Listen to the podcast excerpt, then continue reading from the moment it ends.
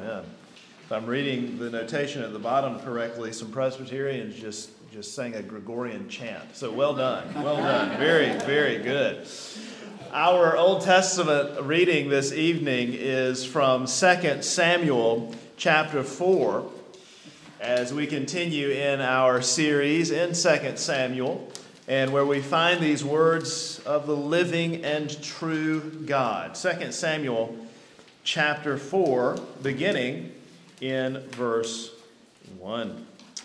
When Ishbosheth, Saul's son, heard that Abner had died at Hebron, his courage failed, and all Israel was dismayed. Now, Saul's son had two men who were captains of raiding bands. The name of the one was Baanah, and the name of the other Rechab sons of Rimmon, a man of Benjamin from Beeroth, for Beeroth also is counted part of Benjamin. The Beerothites fled to Gittaim and have been sojourners there to this day. Jonathan, the son of Saul, had a son who was crippled in his feet. He was five years old when the news about Saul and Jonathan came from Jezreel, and his nurse took him up and fled. And as she fled in her haste, he fell and became lame.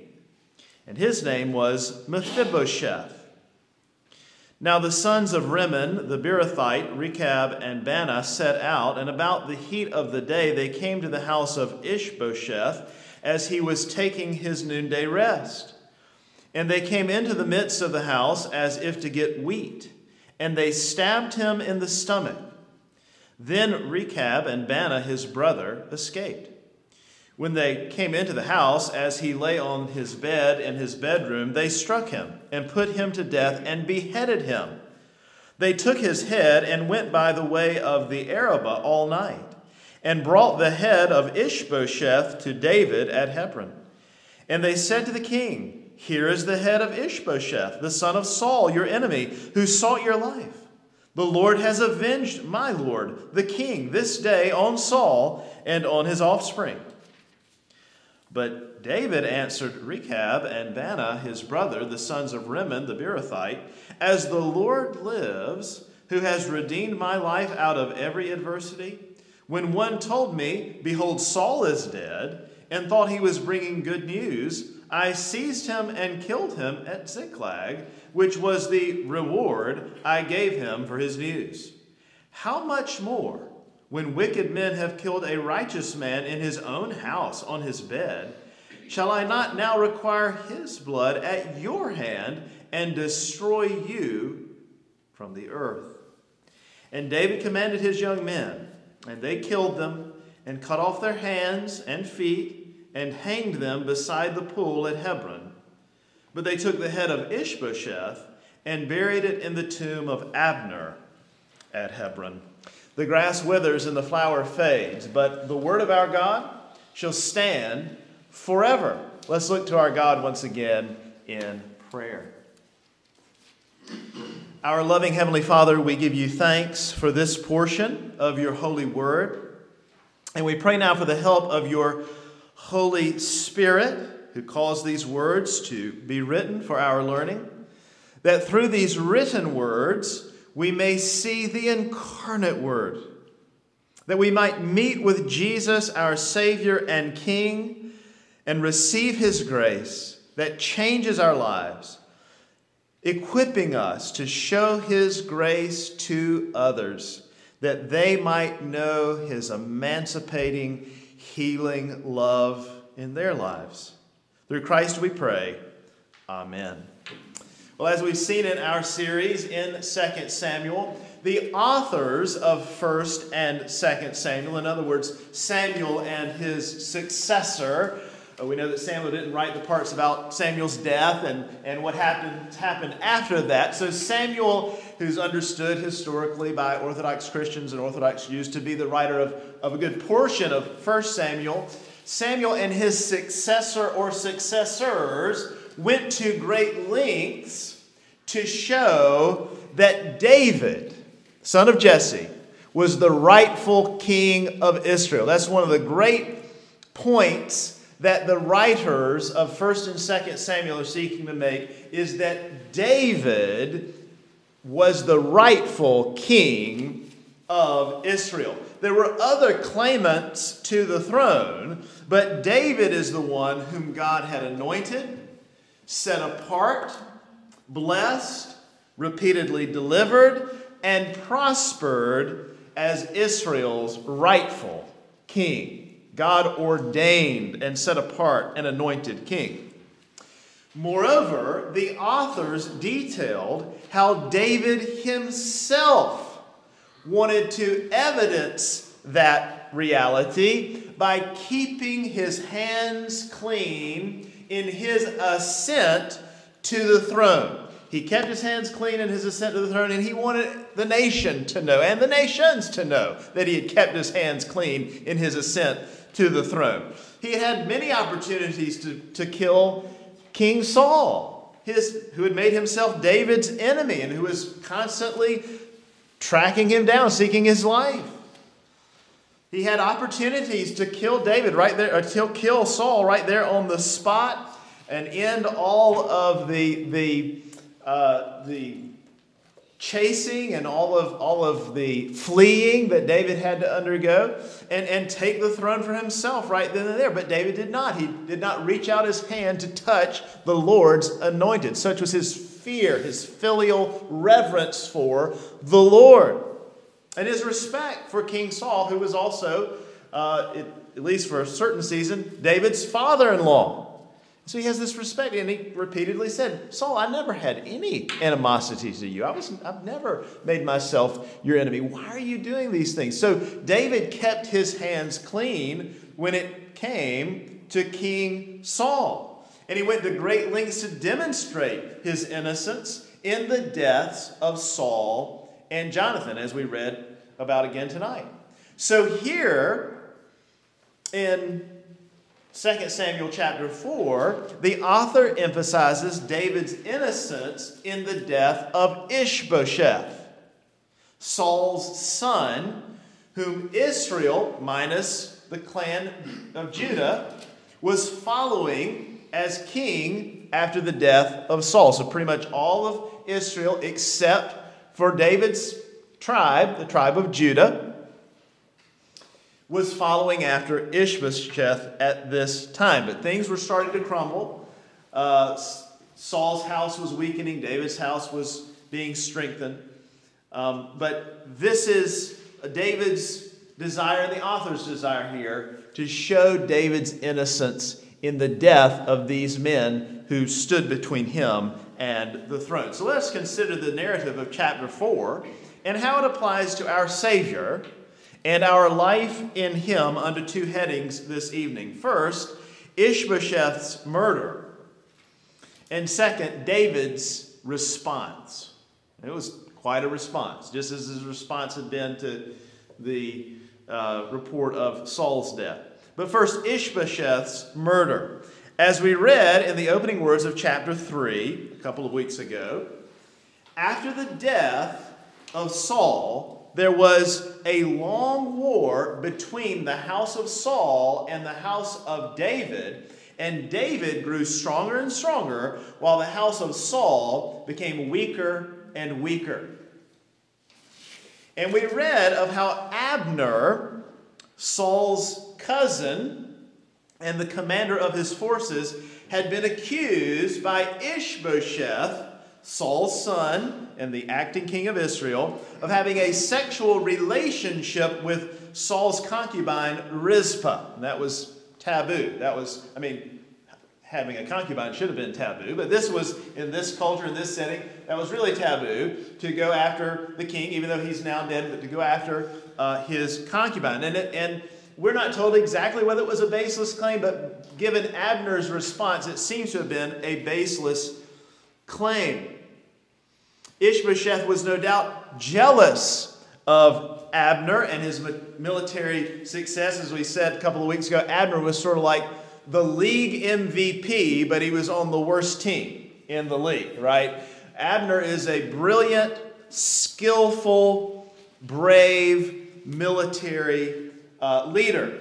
and Ishbosheth was getting jealous of him. That sounds familiar, doesn't it? Just as Saul, his father, had become jealous of David and all the attention that David was getting for his military success. So Ishbosheth levels this accusation against Abner, no doubt, to uh, smear his name and bring him down. But of course, in making this accusation, Ishbosheth was shooting himself in the foot. Abner, his best military uh, leader, responded ultimately to Ishbosheth's accusation by changing his allegiance to David.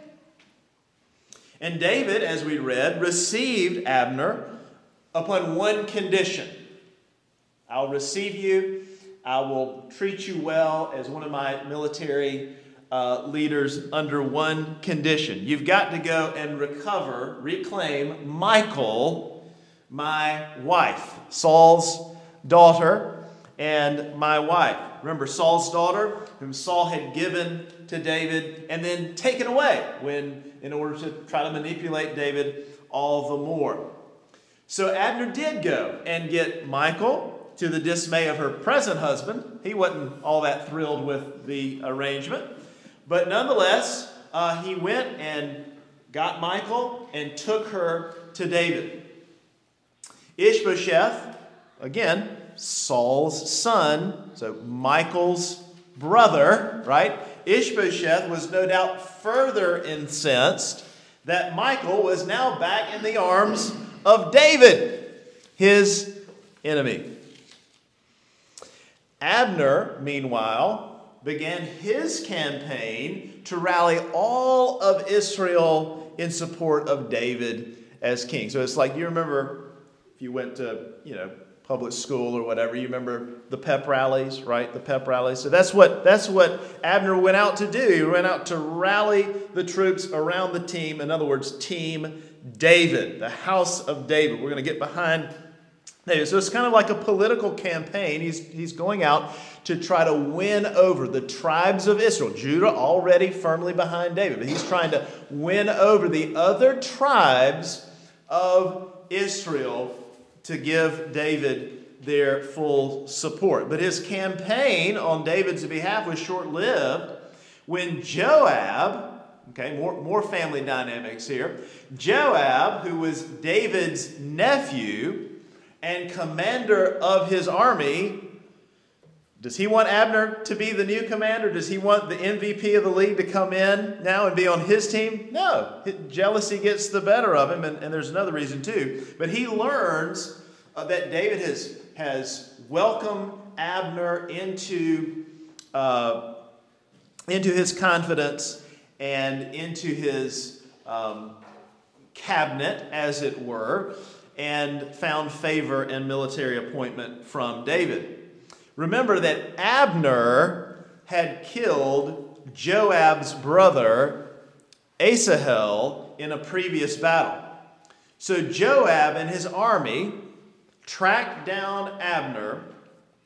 Joab and his brother Abishai killed Abner as revenge, and again, no doubt, to protect Joab's position as commander of David's army. So that's the very uh, you know, I, as I said a couple of weeks ago, you know, is this Jerry Springer? Uh, all this kind of stuff going on with the concubines and the capture, recapturing a wife here and cousins killing each other and betraying each other and all these kinds of things. And that, that brings us to where we are uh, here in chapter 4. Ishbosheth hears of Abner's death and his courage failed, as we read in verse 1 of chapter 4. The death of his cousin and former commander of his army at the hands of Joab, David's military leader, was yet more writing on the wall that the house of Saul, that the days of the house of Saul were numbered. And indeed they were. Two captains of his raiding bands. You see how people are turning on Ishbosheth. two captains of his raiding bands, brothers named Baanah and Rechab, could also read the writing on the wall that the power was shifting from Saul to David. But before telling the story of what they did, the author of 2 Samuel mentions Mephibosheth.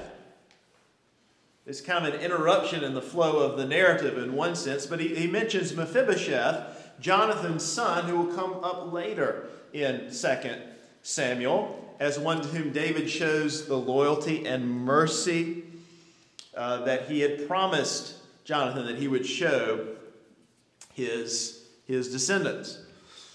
The author may have mentioned Mephibosheth here to explain why there was not an attempt to make him king after the death of Ishbosheth. The, the reason being that he was still a child. Mephibosheth is still young at this point, and because of his uh, debilitating condition, he had been, he had been crippled. But after mentioning Mephibosheth, the author focuses on the murder of Ishbosheth. Ishbosheth, by the way, means something like man of shame. Man of shame. And Mephibosheth means breathing out or blowing away shame. So Rechab and Baanah, these captains of Ishbosheth's raiding bands, Rechab and, and Baanah went to the house of the man of shame. I mean, we say Ishbosheth, but every time they said his name, they were saying man of shame. I mean, that, that, that's what it meant. So they went to the house of the man of shame at noonday while the man of shame was taking his nap, and they stabbed him in the stomach. They beheaded him and fled through the night by the way of the Arabah. Arabah just means desert, but this was part of the Jordan Valley north of the Dead Sea. And they brought the head of Ishbosheth to David, thinking that they would get a great reward. Well, they got a reward, as David alluded to, but it wasn't what they were expecting. They were expecting what men who have done this kind of thing for centuries, you know, since the fall of man, would have expected a key military appointment, financial reward, choice pieces of land, maybe a daughter of David or one of his relatives, those kinds of things. But these men should have known better. And that's our second point David's response to what these men had done. David reminded them of his response to the man who claimed to have killed Saul at Ziklag. What he did with that man was a very public thing. They should have been well aware of. He reminded them that he had ordered that man's execution. David told the man in verse 16 of chapter 1 Your blood be on your head, for your own mouth has testified against you. Your own mouth has testified against you, saying, I have killed the Lord's anointed. So Baanah and Rechab were foolish to think that David's response to them murdering Ishbosheth would be any different. David said in verse 11, how much more when wicked men have killed a righteous man, in other words, a man innocently minding his own business, in his own house, on his own bed, he's not harming anybody at that time. How much more when wicked men have killed a righteous man, shall I not now require his blood at your hand and destroy you from the earth? So David had them executed, killed, with their hands and feet cut off to show that their deeds had been evil. And he had them hanged to show that they were cursed and to put them on display as an example of what would happen to such murderers. But it was also to display, this goes back to our original point of what David is seeking to show, what the authors of 1st and 2nd Samuel are seeking to show. It was also to display for all Israel that David was innocent regarding this matter. Just as he had been innocent in the death of Saul.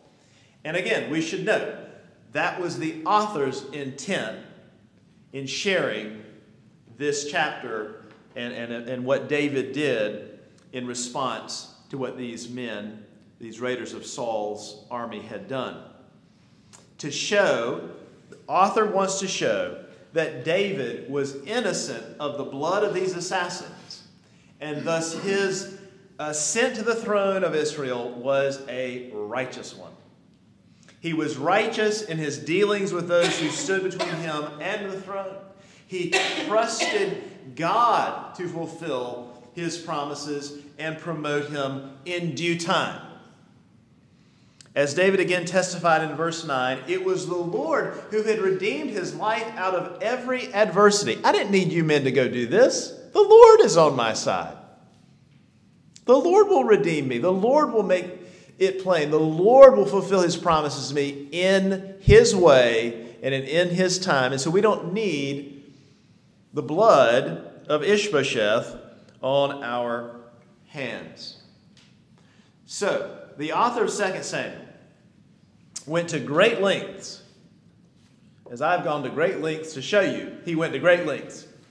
He went to great lengths to show David's righteousness and trust in his God in terms of David's ascent to the throne of Israel. He showed, the author was showing this in order to demonstrate that David was Israel's rightful king. And the same can be said for the writers of the New Testament concerning Jesus, our Savior and King, David's greater son. Our New Testament reading from 1 Peter chapter 2, beginning of verse 22, that Austin read earlier for us, includes, included just one example of this. Peter, who knew Jesus well, I mean, he spent three years, basically nonstop, with Jesus, watching him in every imaginable situation, watching him endure slander, watching people make accusations and innuendo about how he came to be in the first place. In other words, talking about Jesus' mother and her character. He watched Jesus endure injustice, the greatest travesty of justice ever, and mockery and abuse and crucifixion. After watching Jesus go through all these things and, and, and just the, the normal affairs of everyday life. Peter later wrote, He committed no sin. Now, would someone who spent three years of your life with you say that about you? I know they wouldn't say that about me. I mean, I've got some witnesses there in the back, and other, but Peter, I mean, Peter's honestly writing here, right? The, the Gospels, for example, the Gospel of Mark, who, who's the source of the Gospel of Mark? traditionally understood by Christians to be? Peter. Well, the Gospel of Mark shows Peter's foibles, right? His failures, his sins. We see in the Gospels that deny Peter denies Christ. Jesus having say, "Get behind me, Satan," and all the rest. So Peter's honest. He's an honest man here in First Peter, and through Mark. He's very honest. I'm not sinless, but this man Jesus, with whom I spent three years, he never sinned. He committed no sin, neither was deceit found in his mouth. Peter said, through it all, Jesus never sinned. Verse 23 When he was reviled, he did not revile in return. When he suffered, he did not threaten, but continued entrusting himself to him who judges justly. In that way, David was foreshadowing in his ascent to the throne, he's foreshadowing Christ's ascent to the throne of heaven. Thus, Jesus is the truly righteous and rightful King and Messiah, anointed one of Israel. And as the only perfectly sinless one, he was able to do something about our sins. He was able to go as the Lamb of God and atone for all our sins. David's sins, your sins, and my sins. Verse 24 Jesus, he himself bore our sins. See, Peter's lumping himself right in there with you and me. He bore our sins in his body on the tree that we might die to sin and live to righteousness. By his wounds you have been healed, forgiven, healed of self righteousness, of bitterness, of jealousy, and all the rest. Verse 25 For you were straying like sheep, but have now returned to the shepherd and overseer of your souls. That's Davidic language as well. In 2 Samuel chapter 5, we just look ahead to the next chapter, 2 Samuel chapter 5 and verse 2 says, The Lord said to David, You shall be shepherd of my people, and you shall be prince or ruler over Israel. So, the writers of 1st and 2nd Samuel went to great lengths to show that this was true for David this, this righteous ascent to the throne was true for David in a limited and temporal way. The writers of the New Testament went to great lengths to testify and demonstrate that this was true for Jesus in a complete and eternal way.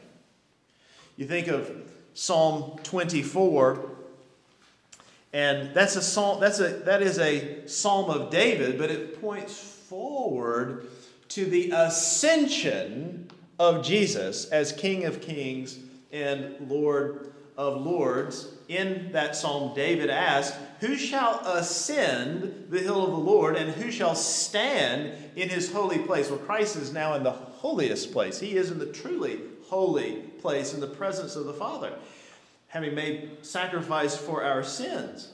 He, who can do this? Who can make this ascension? He who has clean hands and a pure heart. He who does not lift up his soul to what is false and does not swear deceitfully. And then, how are we to respond to this one who is now seated at the Father's right hands? Who is this King of glory? The Lord, strong and mighty, the Lord, mighty in battle. Lift up your heads, O gates, and lift them up, O ancient doors, that the King of glory, this truly glorious, divine, human King, this one who is truly sinless, that the King of glory may ascend, that he may come in. Who is this King of glory? The Lord of hosts. He is the King of glory. So, in response to the overwhelming evidence of the New Testament that Jesus is this king who made his ascent to the throne with clean hands, and who, rather than shedding blood to take the crown, went and shed his own blood, rather than shedding the blood of others to take a throne, as kings throughout history have done. This king shed his own blood in order to save us and be our Savior King forever. In response to the overwhelming evidence of his righteousness and his grace and his love, let us bow to him, love him, adore him, and follow him as our Savior King. In the name of the Father, and of the Son, and of the Holy Spirit. Amen.